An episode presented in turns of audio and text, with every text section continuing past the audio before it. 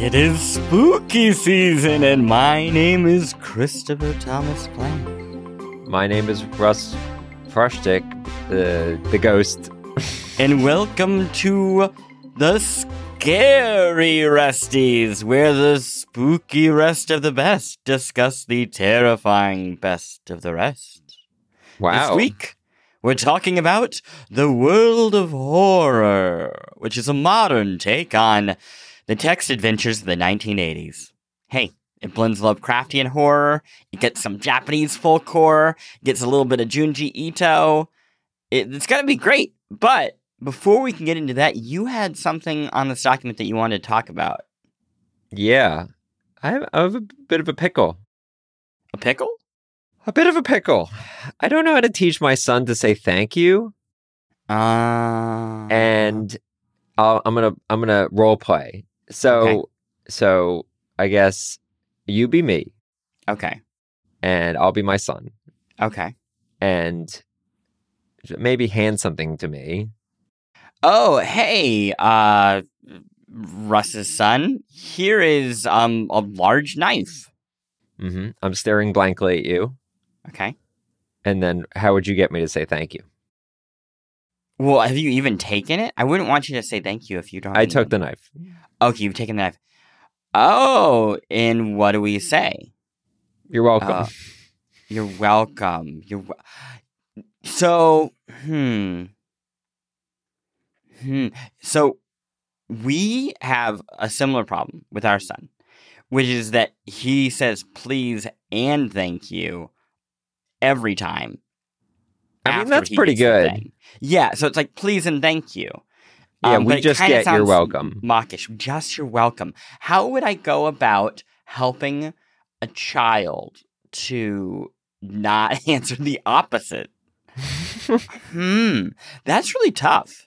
because because maybe part of the problem is I'm saying, can you say thank you? Uh huh. And when I say that, he says, "You're welcome." Ah, that. So you actually came up with a good solve at the jump, which I hadn't even considered was which was what do we say? yeah. But how do I convey what we were supposed to say without saying thank you and then he'll say you're welcome? It's a bit of a pickle. Maybe you could perform him. This is straight up just parenting advice now. But I love it. But maybe you could perform him giving you something, and then you could show him how you say thank you. But I also say you're welcome.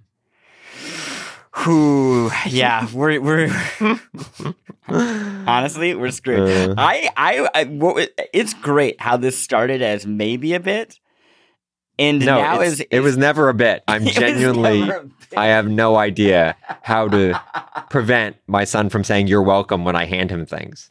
It was never a bit. We have no idea how to raise our children. and this is actually us reaching out to you, dear listener, for help.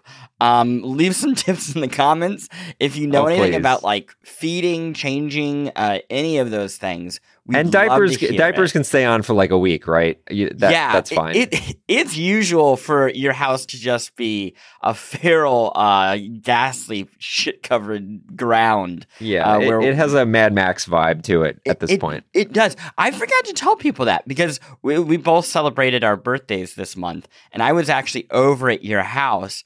And I thought we were going to have kind of like a little bit of a birthday thing. I did not expect to come in and find uh, the walls covered in goat entrails Yeah, and your child uh, uh, wearing a very intimidating bunny mask, um, uh, bashing a stick, uh, a, a very sharp carved stick at me, and telling me you're welcome. yeah. He hasn't even seen that Maui uh, song, so it's honestly not even that. I thought maybe it was that. It's not. He hasn't seen it. Anyway, Let's talk about a video game. Okay, we are back. And this week we are talking about World of Horror, a horror game that I am very excited to talk about. But, but, but you have just started the episode, which means that you have a shot at getting a copy of this game for free. Do you want to explain how people can do that, Frushtick? yes, it's very exciting, and this is a cool game. So like, this is not. We don't do this for shitty games, so you should be excited. Um, we are dropping in uh, five codes into the besties.fan newsletter uh, that is dropping today, which is uh, Halloween, very appropriate. And uh, in an interest of kind of defeating the bots that sometimes scrape these newsletters, we are going to be leaving the first letter or number of each of the codes blank. But good news, right now, we're going to tell you what they are. Please only take one code because you're a nice member of the Besties community. But um, this is how you will fill in each of the codes in order. I'm going to give them to you in order. So the first missing letter of the first code is Q. The second code missing letter is B. The third code missing letter is a number. It's actually eight. The fourth code missing letter is H. And the fifth code missing letter is Y. These are all Steam codes. You know, you know how to redeem Steam codes. I'm sure you're very smart. But uh, hopefully, this is a good method to allow people who are actually listening to the podcast to get the codes. Um, and yay. Yes. And also, I am going to make sure that the newsletter publishes Tuesday morning at noon Eastern. Oh, That so after the after the episode has gone live. So after the episode has gone live. Okay. That way, you know, I don't want people like having to wake up early. No, that's smart. You know, I'm just mm. trying to take care of. Yeah, you're ve- you're very wise. Hey, do you want to talk about the video game now? Yeah, yeah. Okay, so World of Horror. This game has been in early access for a very long time. I believe it entered early access at the exact same time or or within like weeks of Baldur's Gate. And now here we are in 2023, and two excellent games are here. This is a considerably smaller game. I believe it was made by maybe one or just a handful of people. Um, and it's hard to describe what this is. So I wanted to give you a shot Oh, to Christ. try to do it first. So this is actually not far off from a game we talked about recently um, called Moonring, and I say that uh, the games are very, very different, but from an era standpoint, they are similar insofar as they're both inspired by computer RPGs that came out in like the 80s, which is to say they rely heavily on um, static like images and and uh, artwork, um, and a lot of it is like combing through menus and it can look um, a little bit intimidating when you first approach it because there's like a lot to digest about the UI. But the idea is really like pretty true to a lot of RPGs, which is essentially you're exploring a world and trying to solve mysteries and leveling up your character and getting new perks and skills and new gear, new equipment, and you have combat sequences and events and stuff like that. So yeah. I, I yeah. think what's going to be jarring for people who have not played a, a lot of like much older games, I'm talking like pre Mario, old original Super Mario Brothers, older games, yeah, is this l- will look like a modern visual novel, but it it will play like an RPG. So y- you are you are playing the game through static interfaces. yeah. Um, and like you you have a character even if you never see that character. Well, you do see them in the bottom right. You can see the character. Yeah, I mean you see an avatar of the character, but I mean Sometimes this is they not get like an bloody RPG. Stuff. Yeah. this is an RPG where you're, you know, walking around. It's not even like a turn-based RPG where you're moving around a map in that in that sense. Um, Yeah, it is. It is a different beast. I don't even know exactly what the direct analog is, although I'm sure there is one. I know there was a Goonies game. Goonies Two came out on the NES, and it had like kind of this vibe, but that also had like weird platforming sequences. Anyway, Yeah.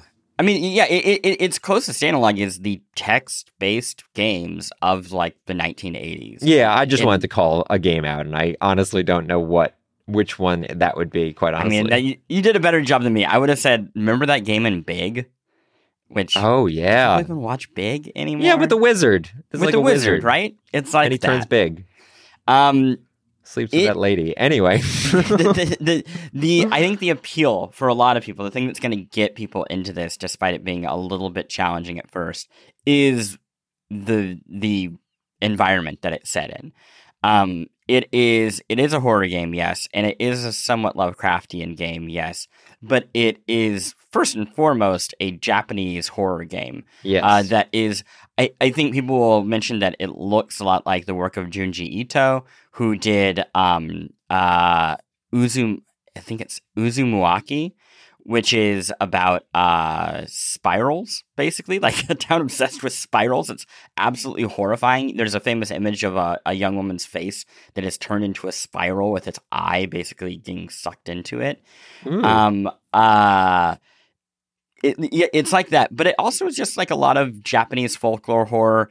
Even if you've seen something like The Ring, this style will be yeah.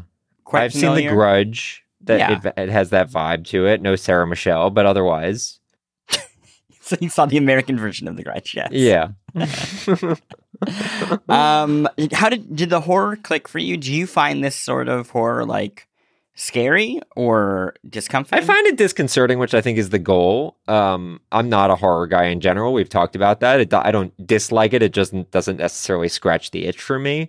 But I, what I really liked about it is that it it does feel very much like its own voice, its own thing. It doesn't feel like Western horror at all, um, and it takes some very bizarre visual turns when it comes to like the monsters you're facing or the like challenges you're facing feel very feel very alien to me which again i realize this is just like a different culture and that's why it feels remote from what i'm used to but i, I dig i dug that because i really didn't know what to expect from it and it made the uh, mysteries even more mysterious i should say Yeah, when it comes to cosmic horror, I, I honestly prefer Ito's work over like Lovecraft. I find Lovecraft. I mean, un- he wa- he himself was a racist, yes and his work, while not always about that, is about isolation and and is a it has some his personal views can be seen in his work.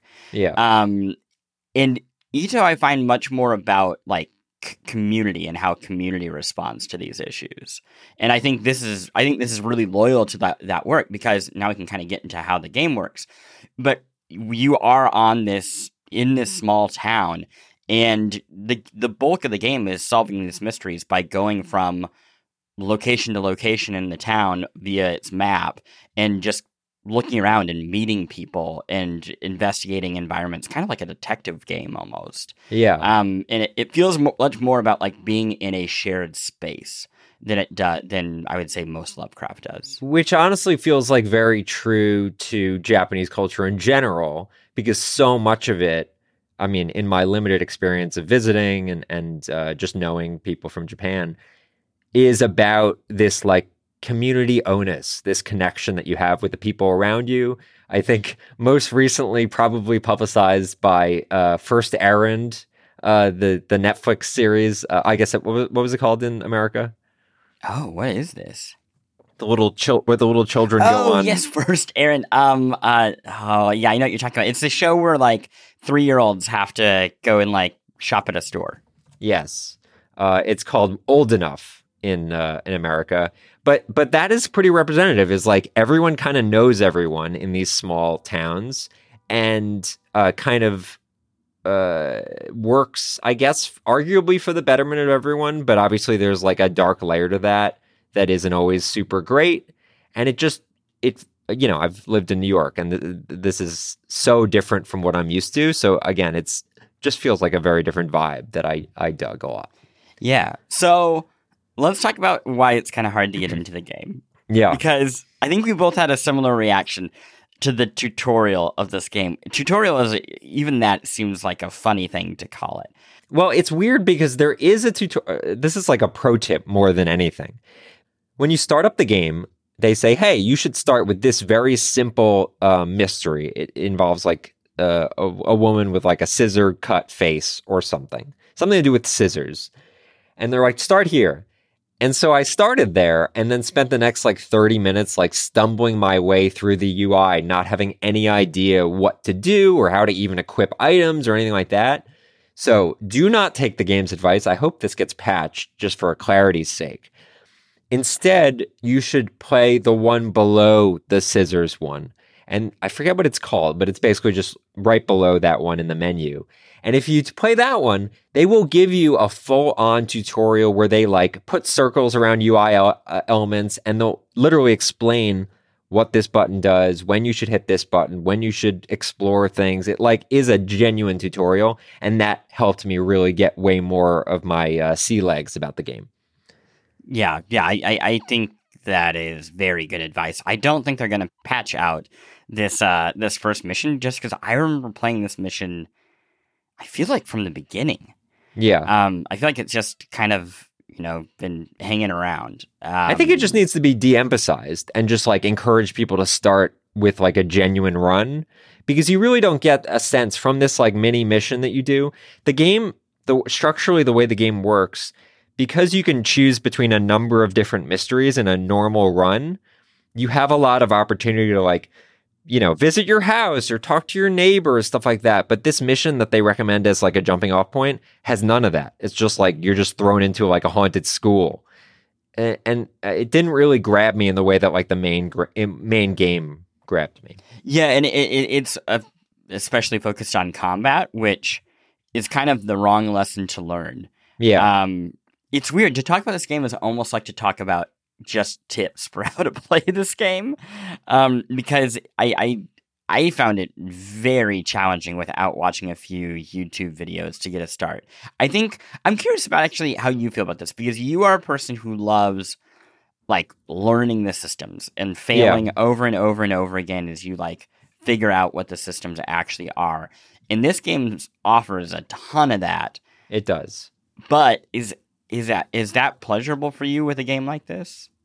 So, um, not necessarily with a game like this, because the systems that I like learning have a lot to do with like Twitch controls and, you Mm. know, like a, a Super Meat Boy with like platforming or stuff like that, or, or other like hands on rogue like Spelunky, for example. Um, this is pretty opaque, and because it is like a lot of like just choosing between different options, um, it can be a little intimidating without having any guidance whatsoever. I think once, as you said, once you've watched like a YouTube explainer of how to play and stuff like that, it will make a lot more sense.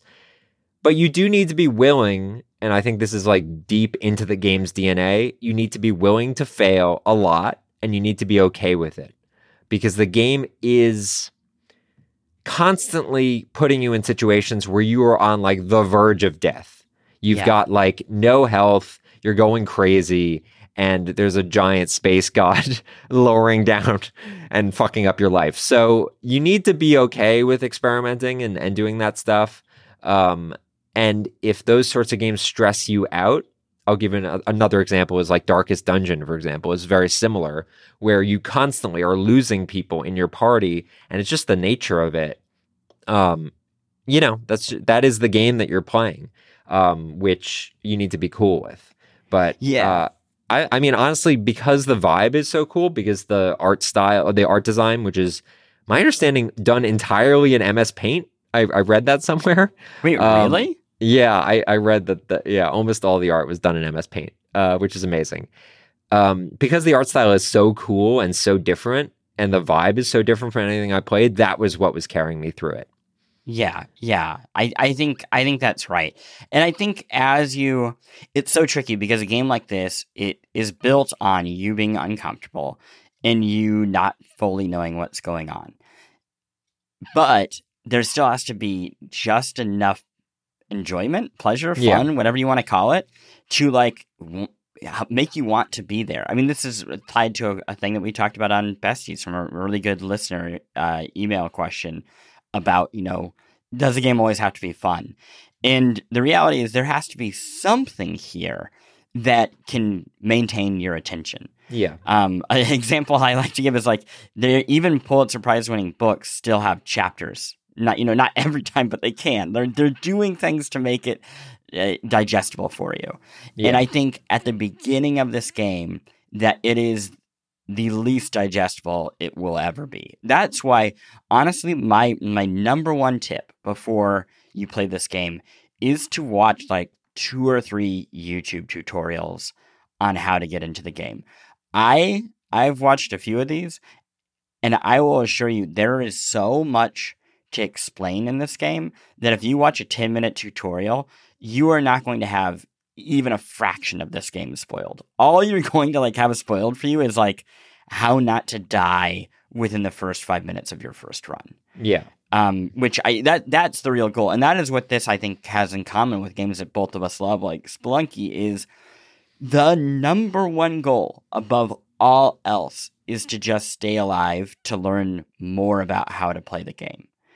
And I think like that was the mistake I made probably my first couple hours of this game is combat would happen and I just went along with it. And once I started thinking about it as Spelunky, it's like, oh, uh, if I can avoid that, of course I will. You know, like unless I'm playing a run where I'm trying to get lots of gold or whatever, I uh, of course I would skip something that could potentially, you know, take my precious health away. And the, the same thing is here, where like the number one thing is survival um, and, and not getting distracted by everything else. Also, take a shower in the game. That's my other pro tip. Yeah, yeah, very helpful. Always take a shower. I got a great perk that enhances my shower taking abilities. really? yeah, it, yeah, it healed me more when I took a shower. that rules. Um, yeah, yeah. Uh, just one other thing in terms of explaining the the game itself, and I feel like we've kind of done this in reverse order, but it's it's a hard game to talk about for people who are going to dig into it, the core game is, I believe it's you have to solve five mysteries. Yes. And then there's like a, a, an additional thing after that. And the great thing is it is not the same five mysteries every time. There are a ton of of different mysteries and events in this game. Um so and, and the and the mysteries have different ways of culminating. So you'll yeah, have guess like that's multiple what I mean. endings. Yeah, there, yeah, there's there's there's so many different ways to experience this. You are not going to play this game um, three or four times and then feel like you've seen everything, which is really impressive. Again, because as a story game, I I was expecting it to get repetitive, which it it, it did not in the time that I played it. yeah. it's Um, very cool. It's I, I would also I would also add I played it on a MacBook Air. oh it's, yeah, it's, it's on a number of platforms. Uh, we are only providing free Steam codes, but it is on consoles now that it is 1.0. Um, but it also supports Mac, and because it is such a light, you know, visually like it's not a 3D exploration or whatever, it can run on basically anything. So I played it on a MacBook Air, and it was great. I I, I think the experience is much much better with a mouse and keyboard than it would be with a controller unless they vastly changed it on consoles which i don't think they did um, there's just like a lot of like choosing between a lot of complicated menus and i think it'd just be better with a mouse but- yes, yeah. I I mean, it, it will run on your shitty pc don't worry about it I strongly recommend playing on your shitty PC or your Mac. yeah um, i initially tried it on steam deck and that was not the right move Yeah, that was rough. yeah Um, which I it's mean, just like a lot of mouse movement Yeah, I thought like maybe this game could even be great on iPad, but the the UI is so dense and small. ipad would be good Yeah, you think? yeah if it's a big enough screen i don't know how you'd do it on like an iphone because it'd be too tight Too tight. but with a yeah, big yeah. screen i think that'd be really cool Hey, one other thing. Uh, w- wrapping up this game, which is great, and you should play it. And hey, if you're one of those people who gets the codes, um, let us know what you think. You should. Yeah, drop in us the, comments. I'm, Yeah, I'm yeah, very curious. Um, but one other quick uh, horror thing for the tis the season that I wanted to shout out. I um have been picking out a new book from Bitmap Books, um, who makes a lot of very cool video game books. This sounds the- like an honorable mentions mention. This is not Is it? You want me to save it? kinda. Okay. No, you know what? You know what? Hey, this is just a little in amuse bouche. We're gonna we're gonna talk about a, a special horror book at the end, and right now we're gonna take a break.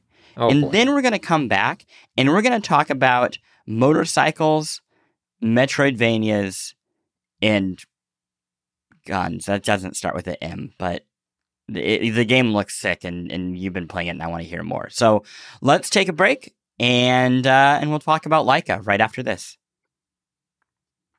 Chris Plante, I don't know if you know this, but I am a fan of Metroidvanias. No shit. Yeah. What about Metroidvanias with uh, motorcycles? How do you feel about those? Uh, apparently, I like them as well, though it had never even occurred to me that that was an option. And yet, here we are, Great. a Metroidvania with a motorcycle. The game we're talking about is called Laika Aged Through Blood. And it uh, basically features animal characters. You play as a coyote who is uh, riding around on a motorcycle through a you know, d- d- Wild West style wasteland looking thing. And um, that is the way you explore the world. You use the it's it's all 2D, but you're exploring on this motorcycle. And the closest analog I can make is imagine a Metroidvania, but with like Trials HD style controls. Um, you are constantly trying to maintain your balance. If you land upside down, you will crash and reset to the previous checkpoint. And you basically survive in this very harsh, very mature, despite being animal characters. This is not a game for kids. Let me h- underline that and highlight it a million times and say, holy cow, this game does not hold back. Um, but yeah, that's that is the general premise of it, and and I'm gonna go deeper, but not The- a game the- for kids. The look of it reminds me of a Klei game. Oh K- yeah, yeah, Klei, Entertainment. K-L-E-I. Yeah, they make um Don't Starve and what was the game where you just stabbed a lot? I have no idea What what, was that called? oh man. Uh, stabby game. I don't know. Uh, Uh, I- it'll, it'll come to me. Don't worry. Shank. Shank. and oh yeah, 2. Shank. Was that? Oh yeah, that was them. Right. Yeah, yeah, yeah, yeah, yeah. It, it, I, I, I'm getting you know notes of of that. I mentioned the the maturity of the game. Within the first like three minutes, you see another animal character who has been crucified with their own entrails. Yeah, yeah. So that's interesting. Um, Happy Halloween. Uh, yeah, it yeah, very appropriate for Halloween. Um, so once you sort of accept the fact that this is like the very harsh world, I mentioned Mad, Mad Max earlier in the show. It is not far off from the world of Mad Max. Mhm. Um, you can sort of uh, adapt your brain to it and um, be cool with it. Your quest as a coyote, you're you're a mama coyote. You've got a little uh, kid coyote that hangs out mostly in town. Thank God. Hopefully, nothing happens to the kid. I haven't beaten the game yet. Um, but your quest involves fighting against these birds that have sort of taken over large chunks of the map. And the way you do that is, again, you're riding your motorcycle, but you've also got guns. Surprise, surprise. sure. And the game has very cool systems that allow you to aim and fire your guns while you're in midair uh, doing motorcycle spins and stuff like that. There's like a bullet time system when you aim your gun and everything will slow down, but your guns have very limited uh, ammo before you have to reload. And to reload, you actually literally have to do a backflip on your motorcycle and that'll reload. A large chunk of the game is focused on okay, how am I going to get through these three guys? I've only got two bullets and I've got to jump off this jump, f- shoot two of them, do a backflip, and then shoot the third one before I land and make sure I land safely to like get to the next checkpoint. So unlike a lot of Metroidvanias, there is a ton of trial and error in this game in particular. So you need to be willing to like kind of see it at its own terms. Uh, again, very similar to Trials HD in that way. Would you say that there's some Trials HD and error? Yes, I would say that. Okay, Yes. cool. Just wanted to Um, make sure. No, I appreciate it. You know, uh, you wrote we're uh, we're I'm looking at the rundown here, and you wrote whether I would ever get tired of this genre, the Uh-huh. Metroidvania genre. And I think what's so cool, and this is certainly a representation of that, and I think Rusted Moss, a game we played earlier this year, is another representation of this. The Metroidvania genre is so relatively vague. The requirements of it are pretty limited. You need an open map that has some like backtracking, and that's kind of it. And it's a Metroidvania. Like there, there aren't a lot more uh, requirements. Wou- Wouldn't you say you still need to get like skills gate levels? Like that's what I think of when I think Metroidvania is that you have Yeah, to I guess- certain I guess. abilities that are going to make it so you can backtrack to new areas. Somewhat. I mean, you know, uh, most of Rus- Rusted Moss, which we've talked about, has very little skill gear gating. Like it's very limited. Um, there is some of it, but for the most part, like it's about exploring a large open world. Yeah, And I mean, even in this game, this game uh, mostly gear gates based on quests. So they'll be like, hey, you should go here because we need to find this seed at this mystical tree. And they'll like send you to a spot. It's not necessarily, hey, you have a double jump. You do get more skills later on. But I do think the core of Metroidvanias is more about this freedom of exploration. And um, because of that, there is a lot of ways you can approach it. And I think more and more as a way to differentiate themselves from the pack, games are finding very cool uh, new approaches to the genre. And this is certainly one of them uh, using a Yeah. motorcycle. I the the type of combat you're talking about, I love, and I, I wish there was a better name for it. It reminds me of um samurai films, where like in a in a great classic samurai film, it's not just like raw sword fighting all the time. It's like Yeah. two people stand off, and and same with westerns borrow from this heavily, and you see them like planning the action. And then the action happens, and it's actually quite quick. But Yeah. a lot of the fight happened in like in the brains before you know a sword was even drawn. And I think you get that in games where you have really clear limitations of what you can do in any combat instance. My, one of my favorite examples of this, and we we both adore this game, is Towerfall Yeah. where you know exactly how much jump and dash you have, and you know that once you fire your arrows, you're going to have to go collect them. So it creates these combat moments where you are really being thoughtful about how you're going to move around the world, how you're going to attack, whether you're going to be offensive or defensive. Even if they happen in a flash in your brain, it is this extra step of thought before the combat. And then you then you immediately it's like a little experiment. You perform it and then you see if it works and then you rush and get your arrows and then you try it again. And it sounds similar here where it's like yeah you you you go about the way that you wanted to kill these enemies and if it doesn't work you have to kind of go back and do the reload backflip and, and try it all over Yeah, I think Hotline Miami is another game that does this well. Or Yeah. even another Maddy Thorson game, I think Celeste, where you're deciding, oh, when am I going to use my one air dash to get through this sequence? And and I find that really rewarding because they are like mini challenges that you're constantly coming up against and then defeating. And so you have this constant pull of can I make it to the next checkpoint? Whereas sometimes a lot of these games, like if you're playing Skyrim for three hours, it might just be like, well, I'm just going to march through here. And, uh, you know, you don't necessarily have those mini moments that um, feel like that, like loop that is carrying you through. yeah yeah Yeah, it, it, Okay. it's a very cool game. It can, I'm going to reiterate, it's very hard, very mature, but but also just like you will die a lot, and you need to kind of be cool with that. I think people know uh, whether they have a tolerance for that sort of game and whether Yeah. that appeals to you or not. Um, but I've been I've been pretty into it. you had one tip for me to like make sure that you don't die as much Yeah. right off the so for the most part, um, landing safely, at least early in the game, is not too hard. The, actually, the physics are pretty generous, even more generous than like Trials HD, where you won't necessarily like flip on your back by accident too much. But as you're progressing through the game, you will come upon a few boss fights. And generally, with boss fights, the camera will zoom out uh, to sort of encompass these like enormous beasts that you're fighting. And when the camera zooms out, your bike becomes very, very small. And for a while, I was like, I have no idea if I'm going to land on my two wheels or not because the bike is so small. I was playing on a Steam Deck, which again, you're dealing with what is an H- 800p screen. So there was very little like of a visual indicator.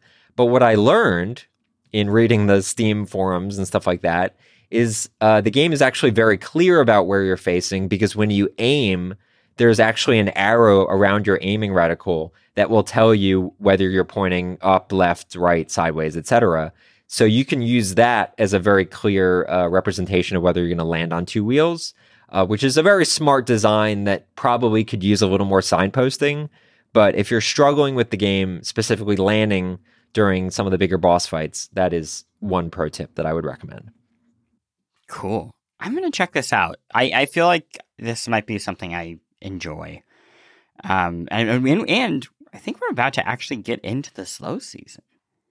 Uh, that- yeah, we're not quite. possible? th- We are not quite not- there well- yet, but we are closing in on a slightly more, a slightly less intense uh, schedule. Yeah, yeah. I, I would Um, I would also mention uh, I, again I played on Steam Deck. It worked well on Steam Deck. I was very happy with it. Um, it's also on PS4, PS5, and it's coming to um, Xbox One and Xbox Series X later this year. okay, what do we have for honorable mentions? So I have a bit of a weird one. I have a YouTube video recommendation for you. Uh, I am not a big esports person. I've never really found it super engaging. Um, nothing against it, but it's just not necessarily for me. And yet, I found myself watching an hour long esports documentary on a YouTube channel called Asum Sayus. A S U M S A U S is the name of the channel. And the video was about uh, a esports person named AMSA. A M S A is his handle. Um, and he is known for being one of the world's best players of Super Smash Bros. Melee. Now, Super Smash Bros. Melee, if you'll recall, was the Smash Bros. game that came out on the GameCube uh, many moons ago and has remained a staple of um, the esports community. There's a huge following behind it. People love that game. And what's so fascinating about this is AMSA, the the player that we're talking about, decided that he would play as Yoshi in all of the tournaments that he competed in. It's interesting because Yoshi, when he started playing, was like a D rank player. And and just to back up for for people that aren't like big esports people, uh, the rankings, the tier rankings for the different characters makes a lot of difference because people generally agree, oh, this character is much stronger because they've got this move set or whatever. Uh, you know, no game is going to be perfectly, perfectly balanced. There'll be weak characters and strong characters. And when AMSA started playing as Yoshi, Yoshi was D rank and one of the least popular characters in the game. No one thought that Yoshi had a shot at competing at any of these tournaments. Uh, you would have tournaments where no one played as Yoshi. Like the entire cast was like a mix of like Pikachu's and Foxes and Falcos, but Yoshi was like never appearing. But AMSA, apparently a huge Yoshi fan from birth, was like, no, I'm going to play as Yoshi. So it's the story of AMSA trying to make Yoshi a viable character on the esports scene. And it is this like amazing, rocky story. I'm not going to spoil the ending, but uh, I was like completely engaged. And my engagement, like with, with Smash Brothers, goes back a long way. I've loved Smash Brothers. I played it as a kid. Uh, I still love it but I had never really gotten super deep into the esports scene of um, Melee or or any of the Smash Brothers games, and I found this video to be a great introduction to that scene while attaching itself to like a really interesting character, uh, just interesting person in AMSA. So uh, I really, really strongly recommend it. We'll put the link in the newsletter, but the video is called AMSA, the only Yoshi who could do it.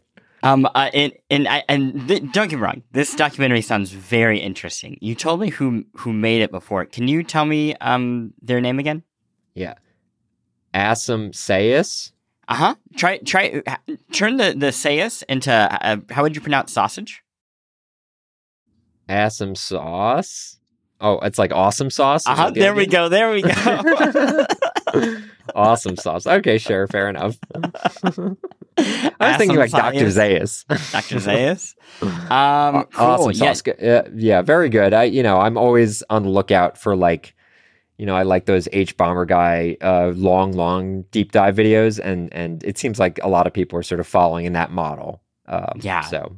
Yeah, that sounds great. For me, uh, I you had that book that I cut. I have that book earlier. Before I, I, I want to, I'll, I'll dig into that in just one second. I, I do also just want to say because it is, it is Halloween, and it's kind of getting into just like deep fall, spooky fall. Um, The Exorcist and The Wicker Man are both celebrating their 50th anniversaries this year. Now, I and thought I, The Wicker Man came out like 10 or 12 years ago. I see you are confused as a fan of Neil LaBute. Um, yeah, you know, uncontroversial playwright. Uh, I can see why you thought that was true. Um, well, it turns out it's based off a much older movie and a much better movie, even though the the recent one did give us some good memes. Do they both um, have bees in them? They it's apples in in the original The oh. Man. Um, also, Christopher Lee is in the original Wicker Man, Whoa. which is a great reason to check it out. Sour um, the Wicker Man also uh, kind of a musical. There is a ton of of music in this movie. Uh, the Exorcist, maybe the scariest movie ever made. Um, both deeply upsetting and both worth checking out. But you're right. I do have a book, and I wanna I wanna open it up really quick. Bitmap Books uh, sent this over. It's called From Ants to Zombies. It is six decades of horror games. Um, it is dense. Uh, there are 130 games in it across 70 pieces of hardware. And I just wanted to, I thought, like, as a little example of what all's here, there are 650 pages. And I thought you could give me any number between 1 and 650, and we can see what it recommends people play today uh, for Halloween. That's exciting.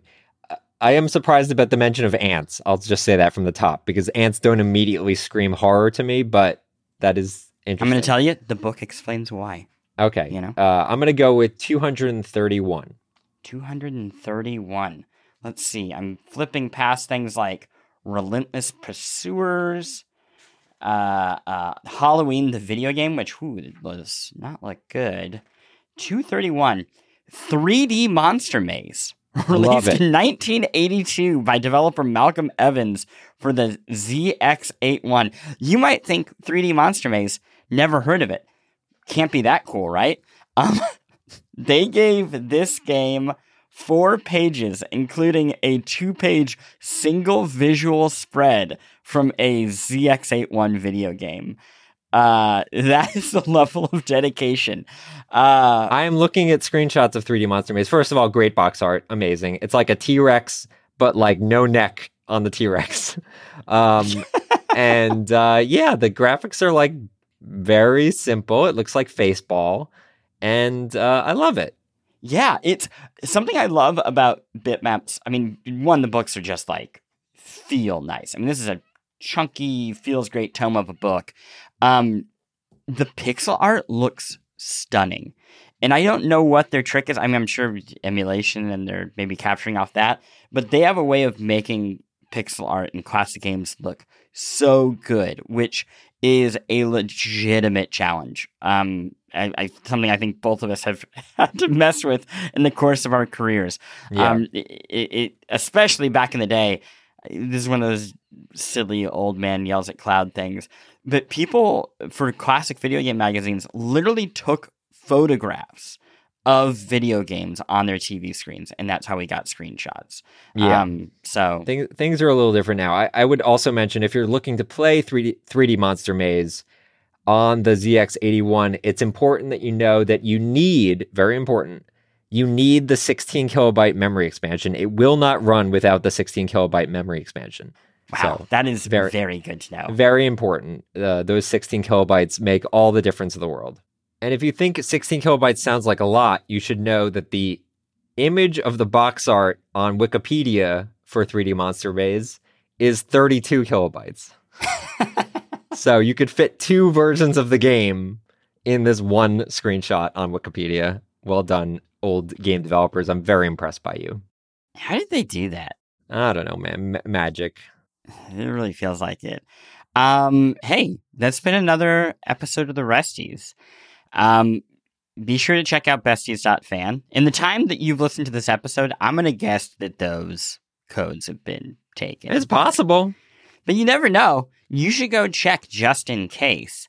Um, and uh, you should listen to the besties uh, later this week because we're going to be talking about Alan Wake 2, a game that I have played a little bit of. And holy moly! What a game! I don't want to know anything. I'm not gonna- oh, I'm, I'm not- even I'm angry that you've played a little bit of it. Quite honestly, that I'm not, angers I'm not saying anything else. I just wanted to say enough to make you jealous. And You don't even know how the last one ended. You're not an Alan Wake fan. You don't know. I like Remedy games. I like That's Control. true. You know? You don't. Yeah, fair. I'm, Um, I'm the ultimate fan here. I don't want to gatekeep, but you didn't even know he was a writer. You don't know how it how it, do you know how it ends at all? The You first know what's one. going on? Yeah. Yeah, he's in. He's in the cabin. He's in the dark Yeah. place. Twist. Uh uh you figure that out pretty quick in this game. you know? They, they do a good job of making sure. I think they kind of assumed most people who are going to play this game have not played the original game. I think that's fair to say. It's You know? 16 copies. yes, and it came out a long time ago. yeah. Um, old. anyway, the game is sick. I cannot wait to talk with y'all about it. And uh, and that's it. If you want to know uh, more about any of the things that we mentioned in this week's episode, you can always find that uh, again at our newsletter at besties.fan. Otherwise, I'm Christopher Thomas Plante. You are. I'm Russ Frushtick. That's who you are. And we are the Resties, We are the rest of the best discuss the best of the rest. How do I keep messing this you up? want to take I've that been- clean? You want to do it clean? And, uh, it's been another episode of the Spooky Resties, where the scary rest of the horrifying best discuss the, the terrifying best of the icky, icky, icky rest. Goodbye. Resties.